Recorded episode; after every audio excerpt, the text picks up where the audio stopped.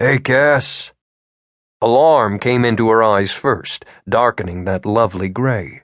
He was used to it, though it pained him immeasurably to know that she thought of him as the sheriff first, as authority, as the bearer of trouble, before she thought of him as an old friend. But the smile came back more quickly than it once had, chasing the tension away from those delicate features. Hello, Devin. Calmly, because she was teaching herself to be calm, she hooked a clothespin back on the line and began folding the sheet. Need some help? Before she could refuse, he was plucking clothespins. She simply couldn't get used to a man doing such things, especially such a man. He was so big broad shoulders, big hands, long legs, and gorgeous, of course. All the MacKades were. There was something so male about Devin, she couldn't really explain it. Even as he competently took linen from the line, folded it into the basket, he was all man. Unlike his deputies, he didn't wear the khaki uniform of his office, just jeans and a faded blue shirt rolled up to the elbows. There were muscles there, she'd seen them. And she had reason to be wary of a man's strength. But despite his big hands, his big shoulders, he'd never been anything but gentle. She tried to remember that as he brushed against her, reaching for another clothespin. Still, she stepped away, kept distance between them.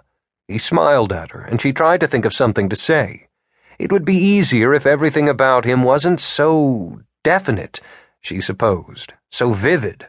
His hair was as black as midnight and curled over the frayed collar of his shirt. His eyes were as green as moss. Even the bones in his face were defined and impossible to ignore, the way they formed hollows and planes. His mouth was firm, and that dimple beside it constantly drew the eye. He even smelled like a man plain soap, plain sweat.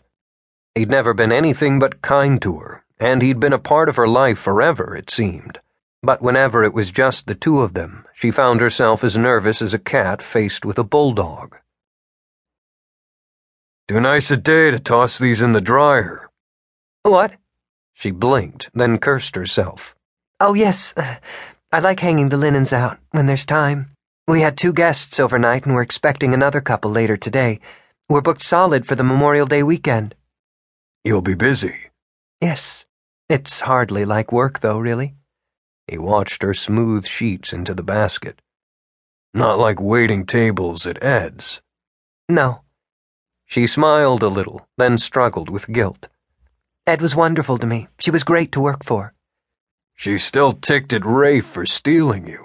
Noting the distress that leaped into her eyes, Devin shook his head. I'm only kidding, Cassie. You know she was happy you took this job. How are the kids? They're fine. Wonderful. Before she could pick up the basket of linens herself, Devin had it tucked to his hip, leaving her nothing to do with her hands. They'll be home soon, from school.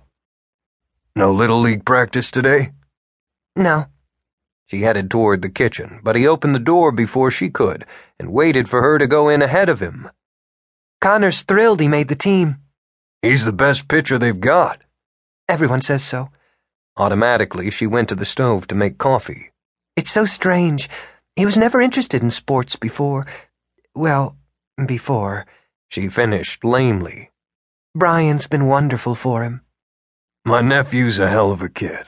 There was such simple and honest pride in the statement that Cassie turned around to study him. You think of him that way? Really? I mean, even though there's no blood between you? When Jared married Savannah, it made Brian his son.